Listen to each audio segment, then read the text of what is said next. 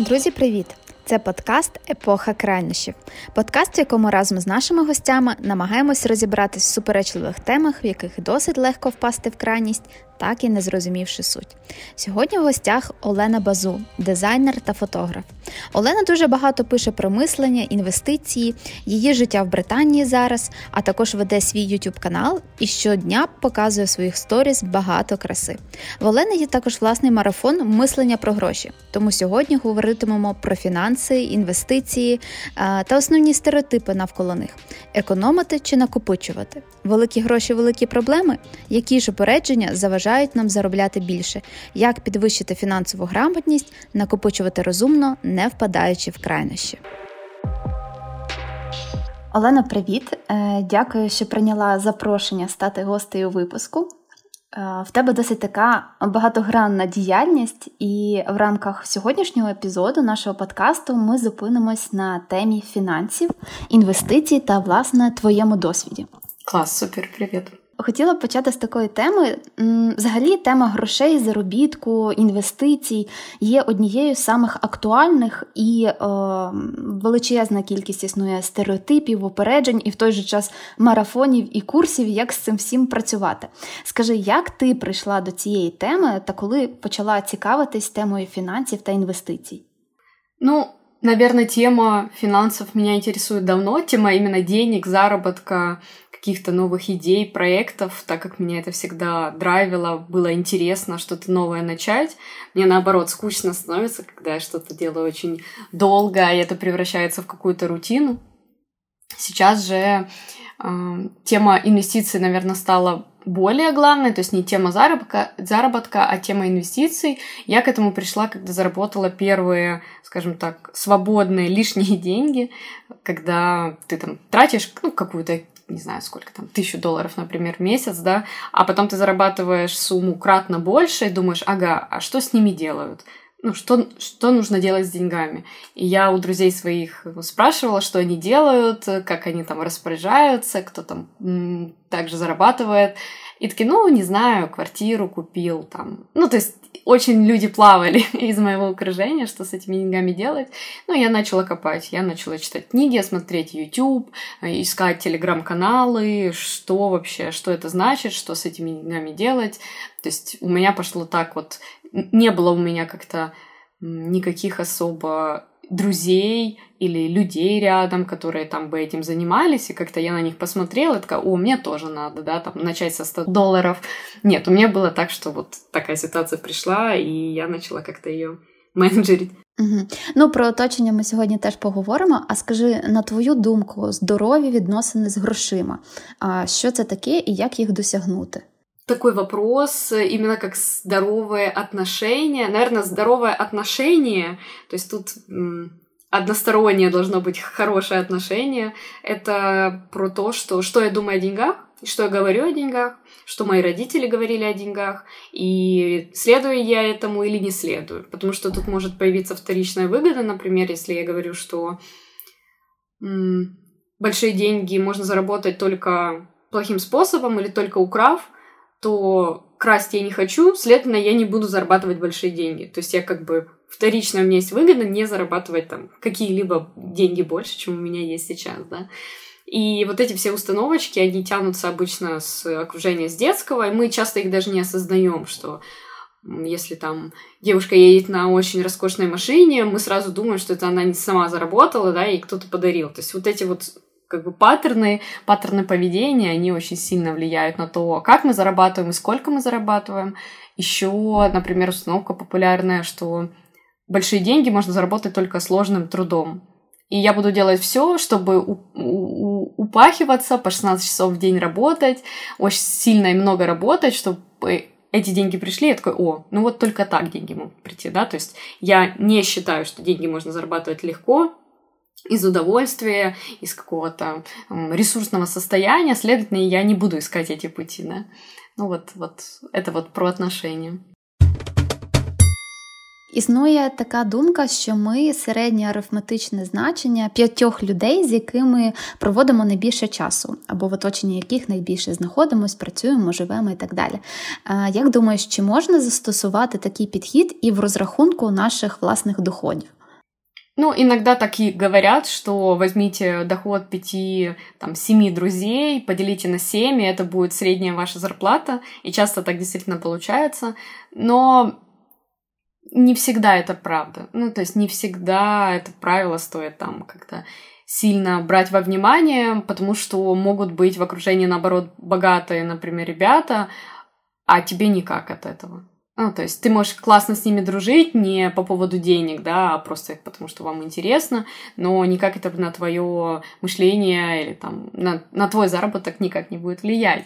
И я такие ситуации тоже знаю. И наоборот, когда люди богатые, но дружат с ребятами, которые ну, просто, просто работают, да, они там ничего особо не хотят, ничего не добиваются, и они классно дружат, потому что у них есть какая-то другая тема. То есть, например, человек там зарабатывает, ну, предприниматель зарабатывает много, а его друзья просто работают, ну, где-то, не знаю, ну, допустим, на стройку, на стройке. И они там, у них общее хобби – это фотография и рыбалка, да. То есть для этого не нужно, не нужно быть богатым или не нужно быть бедным, чтобы этим заниматься. И человеку комфортно с этими людьми. А с богатыми, ну, условно, он там общается на работе, например, да. То есть такие ситуации тоже есть, и я бы это сильно как-то в это не упиралась, что вот, все, мне все бедные друзья, давайте до свидания, я сейчас буду только с богатыми общаться, но это не так легко. Я провела коротке опитування серед своїх знайомих про найпоширеніші негативні установки чи упередження, які у них є, з якими вони стикались, чи їхні друзі навколо грошей, фінансів, заробітку. І досить цікаво, що в основному всі ці упередження крутяться навколо великих грошей. І якщо так резюмувати, так, то основний меседж в тому, що великі гроші – великі проблеми. І е, трошки виникає такий парадокс, так, що багато хто прагне їх отримувати, там, заробляти, але в той же час у більшості е, навіть думка про ці якісь великі кошти викликає страх. Для багатьох це, так як ти сказала, асоціація з великими проблемами, е, важкою працею, або щоб вони почали з'являтись, потрібен вже певний капітал. Е, як ти можеш тут прокоментувати ці упередження і як їх змінити на позитивнее? Ну, на самом деле, это недалеко от правды, ну, не про проблема, а что большие деньги – это другая жизнь. И часто люди не знают, и не умеют, не знают, куда бежать и у кого спрашивать, что делать с этими деньгами. И это действительно так. То есть большие, например, ты заработал миллион, ну, именно заработал, да, не выиграл где-то, а именно заработал. И такой, так, а что с этими делать? Mm-hmm. А как платить налоги, когда ты там выходишь за лимит, например, да? А как э, эти деньги, где их эти деньги хранить? Кто ими должен заниматься? Куда их инвестировать? То есть очень много появляется вопросов, которые влияют на твой лайфстайл. И часто страшно этот лайфстайл менять, потому что ты не знаешь, ну, что с, с ними делать. Ну, что с этим всем делать, да? То есть, типа, машину можно новую купить. Хорошо, какую? А как друзья подумают? А что родители? Ну, то есть, очень много вопросов появляется, страшно. И поэтому люди решают, что это не мое, мне это не нужно. Я придумаю очень много причин, почему мне не нужны большие деньги. И часто людям действительно не нужны большие деньги. Это не, не, не для всех. И не для всех большие деньги свобода. Деньгами нужно уметь управлять, их, к ним нужно спокойно относиться. Иногда у людей завышенная значимость, то есть вот, вот у меня там пятьдесят тысяч долларов на счету, никогда таких денег я в жизни не видел, тут они у меня появились, и я над ними трясусь, чтоб не украли, чтоб никто не узнал, чтоб, я не знаю, мыши их не съели в банке и так далее, да, то есть очень много какого-то тревожности появляется по поводу этих денег, и человек так от этого устает, что говорит, ой, нет, все, я не хочу больше, я буду зарабатывать как раньше, там, тысячу долларов, мне этого достаточно, я буду спать спокойно. То есть это, ну, как бы, е- есть, есть такое, что нам кажется, что вот с большими деньгами мы будем свободны, и у нас будет все, что мы хотим, но у нас же будет больше обязательств, больше каких-то вещей, которые мы не знаем, с которыми нужно разбираться, и не все люди к этому готовы.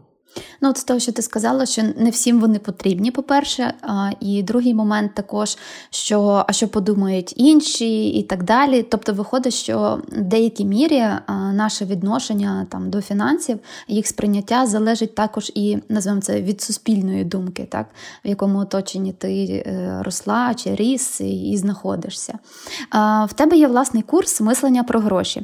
З твого досвіду, які топ п'ять стереотипів заважають людям більше заробляти? Наверное, не прям стереотипов-стереотипов, ну, то есть не установок, а именно каких-то жизненных ситуаций uh-huh. или мыслей в голове, которые есть у человека. Ну, наверное, из таких самых популярных, что я... мне стыдно зарабатывать, мне стыдно иметь большие деньги, что скажут, мне стыдно больше зарабатывать родителей, больше зарабатывать друзей. То есть я как бы там часто бывает, что ребята пишут, мне стыдно подруге сказать, что я что-то купила. Или я друзьям не говорю, что я там купила новую машину, потому что вот у них нет, они на метро ездят, а я тут на второй машине езжу, да. Вот такое, такое убеждение есть, и оно очень частое. То есть стыдно, вот внутренний стыд детский такой просыпается. А за ним вина еще поднимается. Еще это про то, что нужно больше работать, ну то есть прям очень много работать, и тяжело работать, не, не много работать, много работать нужно, а именно тяжело работать, знаешь, когда оно вот так вот через силу, прям не хочется, да, и а люди не хотят, ну никто не хочет, никто не хочет по два часа в день работать, это, ну, как бы естественно для человека, неестественно шестнадцать часов работать, я так скажу.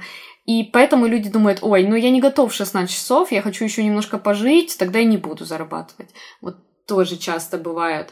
Третье, то, что люди не знают как. То есть люди не знают как, ну, просто технически даже как это сделать. Я, там, не знаю, фотографирую, беру сто долларов за съемку, но я не знаю, как заработать десять тысяч, да. И вот, вот это вот, мы то, тоже про это очень много говорим на марафоне, как расширять вот эту свою коробочку, да, как на другие какие-то варианты смотреть, которые ты раньше не замечал. И еще, наверное, из такого самого-самого популярного, то, что мне страшно, мне страшно, это такая уже немножко дальше, я раскручиваю, но часто человеку страшно жить новой жизнью. То есть он понимает, что если у него сейчас появятся деньги, ему нужно жить по-новому. И тут появляется такой момент, что ага, то есть нужно быть счастливым каждый день, ну, понимаешь, да, такое вот, казалось бы, все к этому стремятся, но часто люди к этому боятся, часто люди не знают, что с этим делать, как это вообще операционно с этим совладать, потому что ныть и сидеть, говорить о том, что у меня все плохо, у меня нет денег, легче физически, чем быть счастливым и классно радоваться каждый день. Нужно менять окружение. Ну, не то, что нужно менять, можно не менять, но так получится, что какие-то люди отпадут, да, там, старые друзья, подруги. Как-то по-другому нужно будет разговаривать с людьми, нужно становиться новым человеком. И часто страшно. Вот мы с этим работаем. И еще людям страшно, ну, не страшно, а как люди не умеют тратить деньги. То есть это, казалось бы, вот у меня сейчас появятся деньги, я пойду себе куплю Шанель, буду покупать авокадо и манго каждый день, куплю новую машину. Нет, нет. Люди очень сильно зажимают. Ну, мы, у нас такой вот есть такой собирательный этот эффект, что мы всегда зажимаем эти деньги, нам кажется, что они больше не придут, что это последний раз, когда я смог так заработать хорошо. Вот с этим тоже работаем. Ну, короче, много-много всего. А як взагалі зрозуміти, от, що в мене є негативні установки про э, гроші? Я говорю, что нет негативных установок, ну, нет как бы типа плохих установок, да, то есть все установки помогают нам выживать или помогали выживать нашим предкам. То есть про то, что за большие деньги могут убить, раньше действительно так было, да, там бабушки, дедушки наши это помнят, и эта установка помогала выживать просто физически, даже биологически выживать. Сейчас мы живем в чуть другом мире, но мы все равно тянем эту установку как свою. Почему? Потому что это родительская установка. Родительские установки, они самые-самые сильные, потому что часто отказаться от маминой или папиной установки – это равно предать родителя. Предать родителя – это равно смерть. Ну, то есть для ребенка это смерть. То есть тут становится такой биологический конфликт, когда я и свое принять не могу, и отказаться не могу, да, потому что, ну, это прям вот для меня физически это будет смертью. Вот, поэтому мы очень много с этим работаем, и просто там, например, прочитать одну книгу про финансовую грамотность недостаточно, да, очень важно совмещать это и с психологом, и с курсами, и с общением с людьми, и с книгами, и оно в сумме, в сумме через время даст, даст свой результат. А про то, что есть у меня это или нет, это про то, что мешает мне это или не мешает, да, то есть если я за собой это замечаю, что я начинаю обесценивать других людей, если я начинаю говорить о других людях как-то странно или там обесценивать то, чего я не понимаю, и я за собой это замечаю, и я хочу в это, из себя это искоренить, значит, как бы с этим нужно работать, да. Или, например, что я работаю, действительно хочу там больше зарабатывать, у меня есть какие-то цели, желания, но я не прихожу к этим желаниям, то есть мне не получается, значит, что-то есть, что меня стопорит. То есть вот если когда есть спотыкание, когда я иду и постоянно спотыкаюсь, значит, есть какие-то штучки, которые мне мешают. Ну, це знову ж таки про е, перебування в моменті, тут і зараз, спостерігання за собою, за спілкуванням з іншим і просто фіксувати якісь такі е, дивні речі, які ти будеш помічати, або, можливо, просто фіксувати все, що з тобою відбувається, а потім якби аналізувати там ок, не ок, і що б ти хотів змінити. А, окей. А, дуже популярна така фраза, там, відкладати на чорний день, там, на ЧП, НЗ, ну, якби в кожного свої назви, так? Однак мати фінансову подушку безпеки – це одне, а там відкладати під подушку на якийсь, цей, не знати, який жахливий день і чекати його, це зовсім інакше. Скажи, який все-таки підхід правильний, як тут знайти баланс? Ну, я тоже не люблю эту фразу «на черный день». Как-то она так отдает каким-то немножко Советским Союзом для меня. Но подушка безопасности нужна как раз на белый день, как я говорю. Почему? Потому что вот эта подушка безопасности, то есть эти деньги, которые отложены и не инвестированы куда-то, они должны, они должны быть, они должны понадобиться, когда я, например, ушел с работы или поменял проект, поменял сферу деятельности и хочу немножко отстать от себя и подумать вообще, чем я хочу заниматься. А для этого мне нужно платить за квартиру, покушать куда-то нужно сходить, какие-то свои вещи нужно оплачивать. Следовательно, я не могу просто сесть и не работать иногда, да? То есть, если у меня нет этих накоплений. И эти накопления могу использовать как раз для того, чтобы подумать о жизни, чего я хочу, куда я хочу двигаться и так далее. Бывают какие-то ситуации, ну да, бывает там, не знаю, машину поцарапать, что-то случилось, на какие-то вещи, которые нужно там для своего здоровья, но эм, с точки зрения финансовой грамотности для здоровья, если мы говорим на черный день в плане здоровья, должна быть страховка, то есть эти деньги должны откладываться не в копилку, ну условно деньгами, да, а они должны откладываться деньгами в ту компанию, которая может мне потом с этим помочь. Страховка по автомобилю должна быть, страховка по дому должна быть, страховка по жизни, э, страховка по смерти, ну, то есть, если там, например, человеку уже там больше пятидесяти, например, лет, да, и для этого существует страховка. То есть, это какие-то деньги, мы там десять, двадцать, тридцать долларов в месяц э, платим на протяжении какого-то времени, и может так случиться, что эти деньги мы когда-то заберем в виде, там, не знаю, поцарапанной машины, э, ну, деньги на поцарапанную машину и так далее. То есть, эти деньги не должны быть финансовой подушкой, вот так я могу сказать. А финансовая подушка у нас идет для того, чтобы прожить время, когда я не работаю. Ну, в лучшем случае, это шесть-девять месяцев. Потому что ситуации бывают разные, и вот там последний ковід нам как бы об этом показал и напомнил. Тобто фінансова подушка, вона повинна забезпечити тебе там на шість-дев'ять місяців, якщо ти будеш без роботи і повністю якби не змінить, не змінить твій рівень життя, а допоможе залишатись на тому ж самому рівні. Ну, з точки фінансової грамотності, так. Да. А скільки взагалі е, потрібно нам коштів? От як визначити цю суму? Ну, на финансовую подушку считается легко. Сколько я трачу за месяц, среднее за месяц. То есть это и подарки, это могут быть и какие-то расходы. Там, раз в два месяца я куда-то езжу в путешествие. Ну, в идеале, да, можно на путешествие не откладывать финансовую подушку, но если есть возможность, лучше отложить, да, чтобы не сильно себя потом ужимать. Ну и умножать на шесть, на девять, на двенадцать месяцев можно для хорошего счета. Для того, чтобы просто внутренне себя чувствовать нетревожно, не чу- ну, как бы чувствовать, что у тебя всегда есть за спиной капитал, на который ты можешь опираться. А скажи, відмовляти собі в усьому – це крайність, але от баланс між економією і витратами е, знайти варто. Як саме тут, е, скажімо так, адекватно фіксувати ці витрати, щоб не впасти цю в крайність, що там, там ти вже починаєш економити там занадто чи не на тому, що потрібно? Ну, я так можу сказати, що коли починаєш вот этот путь э, смотреть на свої деньги, да, не так, як раніше, а по-новому, то завжди будуть періоди, коли ти в какую-то крайность прямо упираешься и начинаешь на всем экономить и готовить дома, лишь бы не, не ходить куда-то ужинать. Потом ты вдаешься в другую крайность, как ты начинаешь скупать Луи Виттоны, часы, ну, там, условно, да, у каждого свое, там, технику кто-то начинает скупать, там, всю, всю самую новую, или книги. Або ще, вибач, переб'ю, переб'ю тебе, також спостерігаю такий момент в багатьох, це придбання авто з салону. Типу, всі розуміють, що це певна є переплата, але, ну, якби кожен адекватно оцінює, за що він переплачує, так? Однак така фішка є, що от обов'язково там, коли доходиш до певного е, фінансового рівня, і там, там ти, ти вже можеш собі дозволити, наприклад, авто своєї мрії, тобі дуже хочеться от прям відчути це, купити її в салоні, виїхати з салону, щоб вона була абсолютно нова і тільки твоя, тому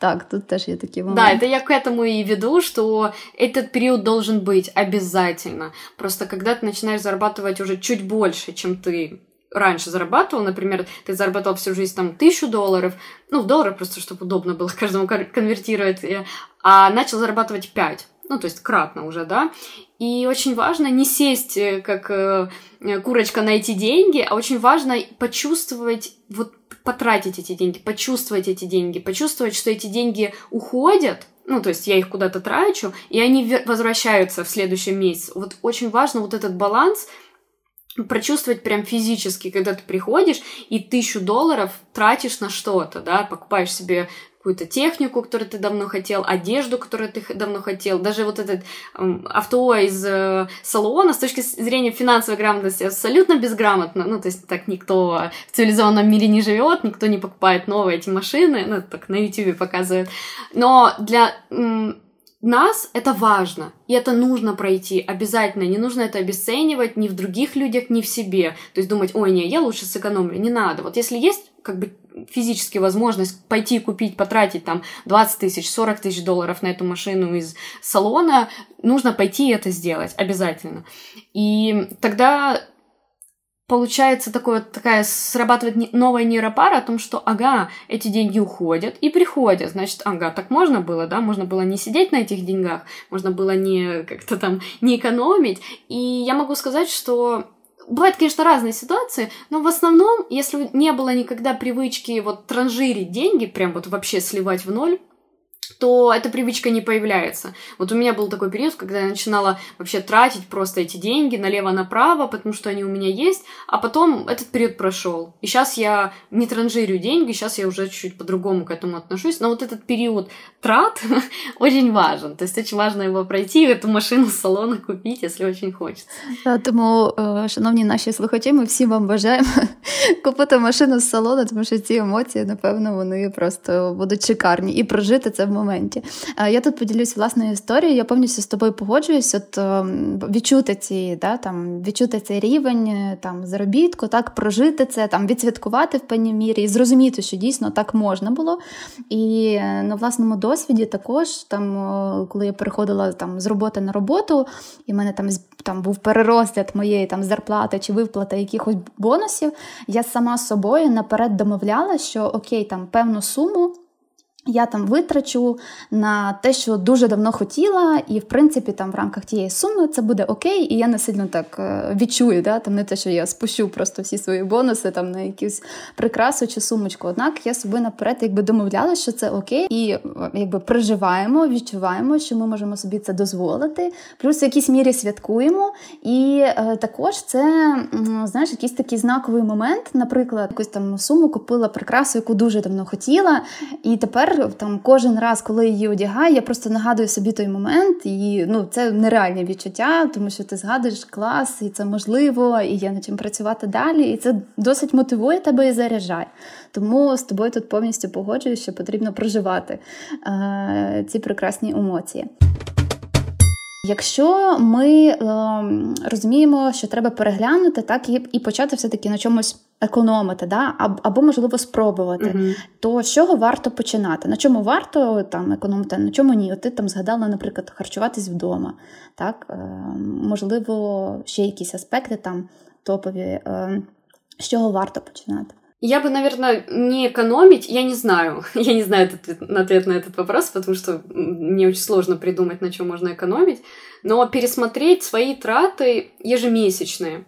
Например, в плане того, ну вот прям с банального, с подписок, на которые у меня, куда у меня уходят деньги, да, там на какие-то сервисы, деньги, которые я трачу на поход куда-то, например, с друзьями, и в какой-то момент я забываюсь и такой, ой, трачу там, не знаю, в ресторане пятьдесят долларов, да, да, ну, это вообще не имеет никакого смысла. Или технику, которую я покупаю и которая у меня лежит, одежда, которую я покупаю и которая у меня лежит. Возможно, еще какие-то вещи, а-ля иду я куда-то в магазин, ну, там, не знаю, в Zara Home, и накупаю каких-то безделушек, которые мне на самом деле не нужны. То есть оно мне вроде приносит какое-то удовольствие, но захламляет мою квартиру, никакого дизайна не добавляет в интерьер, да. То есть пересмотреть вот эти траты, которые я делаю, и как я могу их по-другому эм, пересобрать, например, да, то есть от чего-то... Эм, не то чтобы отказаться, а в моменте замечать и думать, ну, вообще мне нужно, но при этом не впадать в какую-то крайность, в том, что мне нужен новый, не знаю, там, телефон, ну, вот действительно он нужен, думаю, ой, ну, еще похожу с шестым айфоном. Нет, не похожу, уже давно двенадцатый есть, да, если я там снимаю контент, или если я там как-то, ну, часто пользуюсь телефоном, и он меня бесит, то, что он тормозит, это влияет на мое какое-то эмоциональное состояние, я не могу там новые подкасты загрузить, потому что больше некуда, это значит, мне телефон нужен, ну, то есть он нужен, и это адекватно. Тобто зробити певний зріз, наприклад, там за місяць чи два своїх витрат, подивитися, що для тебе зараз в пріоритеті, що важливо, так, де тобі, можливо, там не вистачає чогось, і зробити такий перерозподіл, що, наприклад, там у цьому місяці, в принципі, мені не потрібно е, скуповувати нову колекцію там певного одягу, тому що, в принципі, в мене і так все ок, да, однак краще там інвестувати, так як ти сказала, наприклад, там в техніку, тому що я хочу запустити там свій влог чи ще щось. А, окей. А, а скажи, будь ласка, як бути з творчими людьми? Тому що поширена думка, що у більшості творчих людей з грошима складаються, ну, такі собі стосунки, любові, любові ненависті. Адже там ми можемо любити гроші, тому що, ну, якби хто їх не любить, так? І в той же час м- можемо ненавидіти гроші, уникаючи навіть розмов про них. Чи стикалась ти, можливо, там на консультаціях своїх чи на курсі? Можливо, в тебе там був власний досвід, тому що там ти, мені здається, що ти досить творча е, людина, тому що ти там і ведеш свій YouTube-канал, і дуже багато в Інстаграмі постиш різної краси, яку спостерігаєш, тому можеш поділитись тут, будь ласка? Ну, я можу сказати, що у мене ребята, які вчаться, практично всі творчі. И я в том числе, я дизайнер, фотограф, как бы я номер один в этом, в том, что я рассказываю. Ну, в целом, я понимаю, чем живут творческие, потому что я сам, сама такой человек. Но, наверное, тут проблема у таких ребят не в том, что ты сказала, а в том, что мне стыдно, ну, как бы, мне стыдно себя продвигать. Я же художник, ну, условно, да, то есть это может быть как стилист, может быть как фотограф, любой человек, который делает какой-то контент, даже вот там психолог, коуч, это тоже я к творческим отношу. То есть я делаю какое-то что-то из своего понимания красивого и как это должно выглядеть в мире, и как же я тут приду и буду всем рассказывать, что я молодец. Да, то есть как я буду запускать рекламу, как же я буду там на нетворкинге себя продавать. Люди сами, сами должны знать, что я классный, и сами ко мне приходить. Это про высокомерие. Часто мы называем это скромностью, типа я скромный, ой, я никому не рассказываю про себя, я скромный.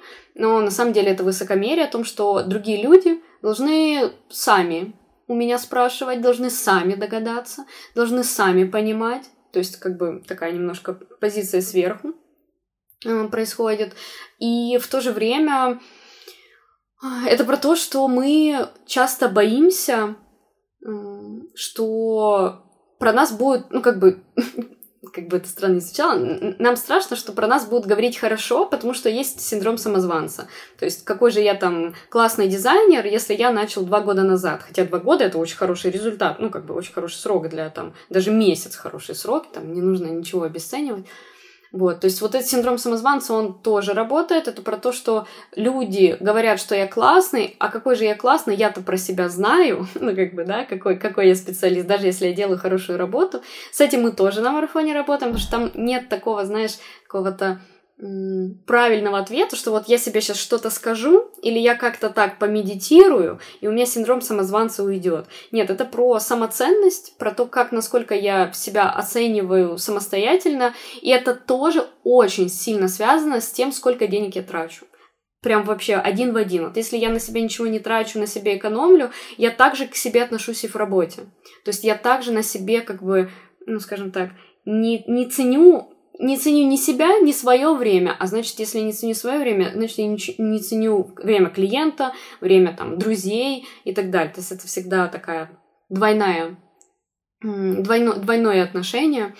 Вот. Поэтому у творческих как раз намного больше есть каких-то заморочек с деньгами, потому что еще туда накладывается условное творчество, даже если это работа, даже если это там коммерческая работа, все равно про то, что я как-то из себя что-то достаю, не техническое. Давай тепер поговоримо про інвестиції, те, що тебе останнім часом найбільше цікавить, і я бачу, що ти багато ділишся цим в мережі. А, давай, можливо, з такого базового, типу, як взагалі почати розбиратись в цих інвестиціях і зрозуміти, в що варто інвестувати. От людина, яка з нуля в цьому взагалі нічому, нічого ніяк не розбирається, так, і тільки стає на цей шлях. Угу. Можливо, от порадиш там, я не знаю, щось почитати, подивитись, прослухать? Да, такой частый вопрос. Я бы начала сначала не с инвестиций, а с вообще рассмотрения своего, своих денег. То есть, в частности, нужно обязательно распрощаться со всеми долгами. То есть, если у меня есть какие-то микрокредиты, ну, микро в смысле маленькие кредиты на телефоны, на технику на какую-то, на телевизоры, со свадьбы еще тянется кредит, обязательно эти кредиты нужно как можно быстрее закрыть, и это должна быть задача номер один. То есть, входить в инвестиции нужно без кредитов. Есть и нюансы, когда это ипотека, например, у меня есть и деньги и на ипотеку, и на инвестирование, но это уже такой чуть-чуть выше уровень, когда я сам адекватно оцениваю свои возможности. Но если прям с нуля с нуля, то обязательно сначала распрощаться со всеми своими кредитами, долгами, выплатить все долги, которые у меня висят, всем людям. Следующий этап – это про финансовую подушку, то есть у меня должны быть какое-то количество денег отложенное на вот какие-то непредвиденные обстоятельства, чтобы я эти деньги не из инвестиций вынимал, а из подушки безопасности. Это очень важно, потому что в какой-то критический момент ты адекватно не оцениваешь вообще ничего и можешь наделать ошибок, которые потом будут стоить, ну, просто платишь деньгами потом. И дальше мы можем уже думать про инвестиции, то есть какую сумму посчитать хорошо бы я могу каждый месяц инвестировать. Например, если это хотя бы сто долларов в месяц, то можно пару месяцев собрать эту сумму, так как вот если мы говорим про Украину, то нет такого, у нас нет такого брокера, куда ты можешь денежку автоматически скидывать, ну, как бы на брокерский счет, да, к сожалению. Поэтому я за то, чтобы там пару месяцев подсобрать, например, двести-триста долларов и как первый депозит уже отправлять м, брокеру. Если мы говорим про Украину, то самый удобный, скажем так, для нас брокер – это Interactive Brokers. Он американский, с ним все хорошо, он один из самых крупных, если не самый крупный, наверное. И там можно достаточно просто, легко открыть счет. Это есть на YouTube есть инструкция о том, как украинцам открыть там счет, что нажимать, что выбирать, так как там большая такая анкета. Потом ты ждешь, они смотрят твой аккаунт, и он открывается. И ты туда через Swift, через Приват, через Моно можно отправлять денежку туда в любой момент, в любой вообще, в любую, любой суммой. Я начинала со ста долларов. Там кто-то говорит, что это сто долларов эти снимут за счет комиссии, но я вообще на комиссию в первое время никак не смотрела. Это что касается брокера, прям вот инвестирование в акции или в фонды, да. Есть еще инвестирование в ай пи о, при ай пи о, криптовалюту, но это я советую уже делать после того, как какой-то базовый будет портфель, хотя бы в фондовом рынке.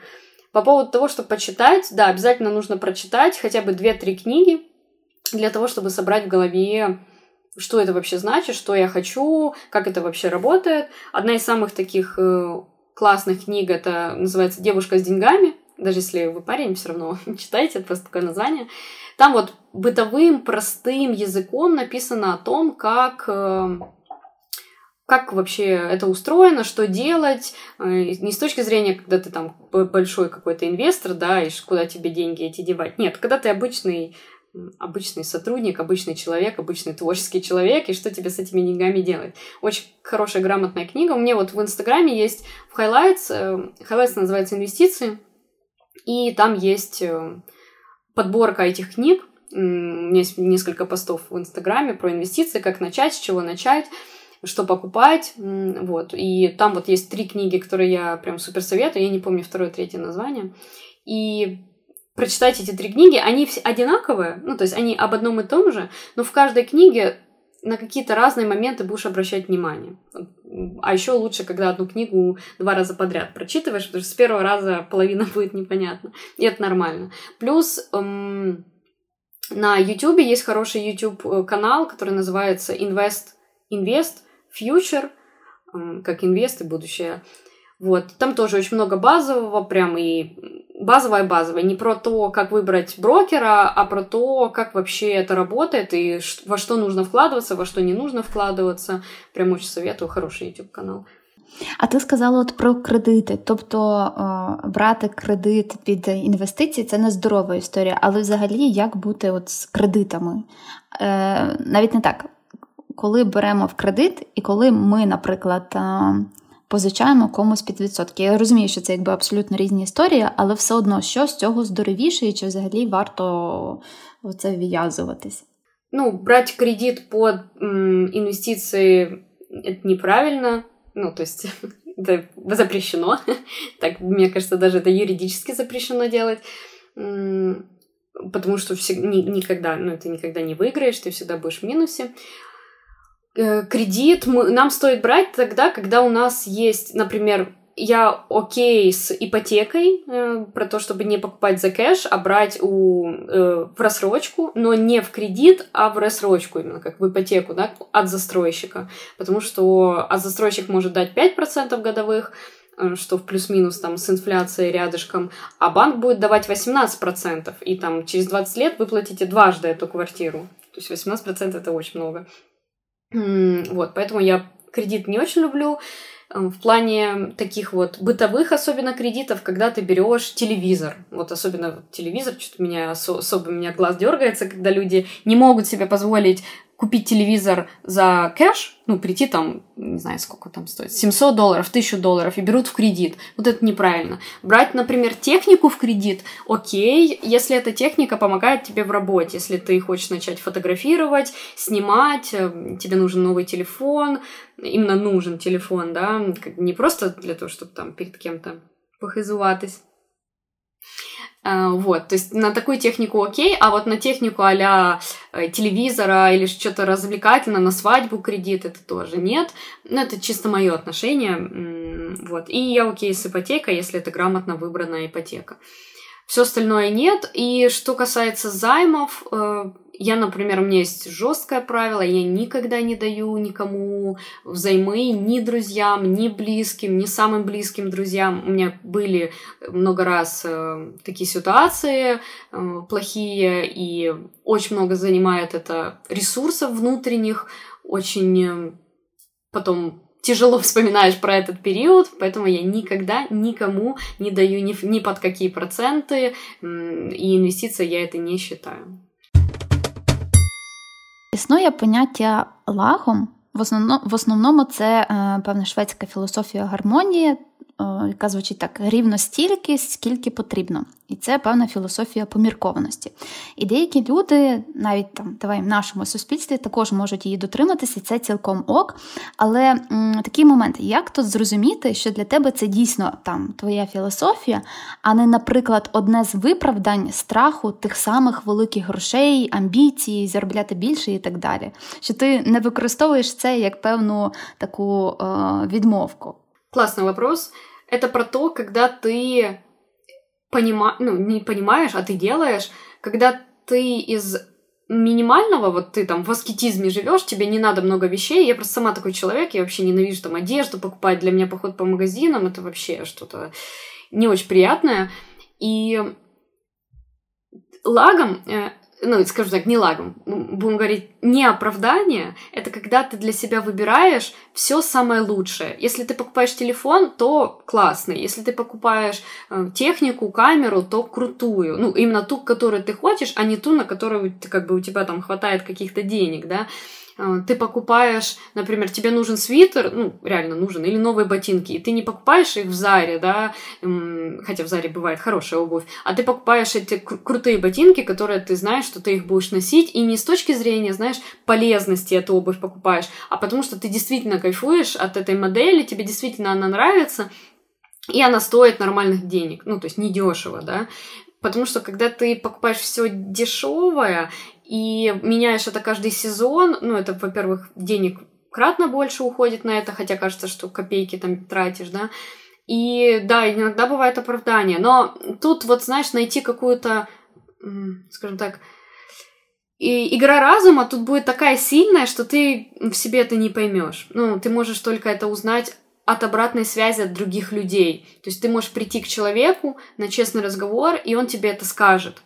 Или там это может сказать человек, которого ты об этом спросишь, да, ну, у которых, с которыми у вас искренние отношения. Или это мог, мож, может сказать или как-то проанализировать в какой-то степени психолог, да, то есть только другой человек тебе может дать обратную связь о тебе. А ты иногда можешь вот в эту игру заигрываться. У меня такое было, да. А взагалі, як зрозуміти, що тобі достатньо і чи потрібно? Можливо, краще залишати завжди в певній мірі такий апетит до більшого, масштабнішого і так далі? Когда ты не завидуешь. Вот э, зависть – это самый хороший индикатор того, что тебе это нужно.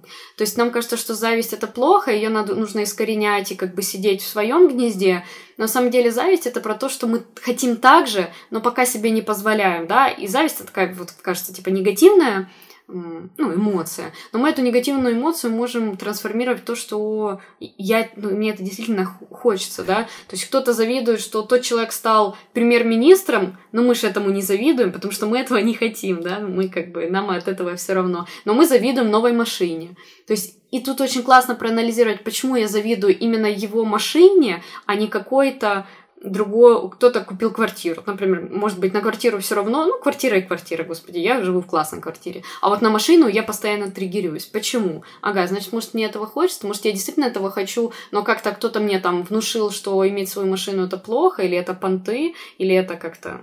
Mm-hmm, так, я тебе розумію і цілком погоджуюсь. Знову ж таки, це про самоаналіз і спостереження за собою і от ловити ці відчуття в моменті і якби фіксувати їх. Дуже тобі дякую за такі детальні відповіді, рекомендації. Скажи, а в тебе планується найближчим часом запуск нового потоку мислення про гроші? Mm, смотри, марафон, он сейчас в таком формате, что ты можешь прийти в любой момент, оплатить и сразу начать слушать. Он в Телеграме проходит, и можно в своем темпе, он бессрочно, там есть задания тоже, которые ты для себя делаешь, и есть обратная связь, то есть независимо от того, когда ты купил марафон, можно мне писать лично в Телеграме, если есть какие-то вопросы, мы всегда, ну, я всегда буду рада обсудить, помочь, вот. Я это сделала без потока, потому что многим людям было неудобно быть в потоке в плане именно в этом месяце или в это, в это время, да, а так сейчас человек может прийти, когда вот у него откликается это, он, так, все, я готов,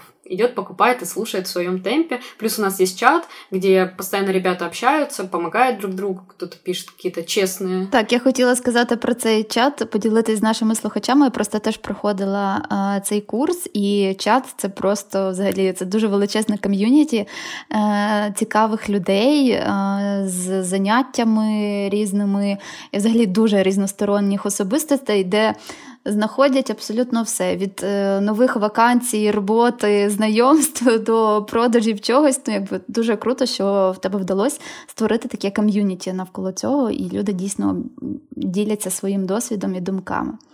Дуже тобі дякую, було дуже корисно, і я сподіваюся, для наших слухачів також. Спасибо тебе, була рада поділитися. Якщо будуть якісь теж питання, можна мені в Інстаграмі писати, не стісняться, я завжди відповідаю, буду рада допомогти. Да, обов'язково додам всі лінки і посилання.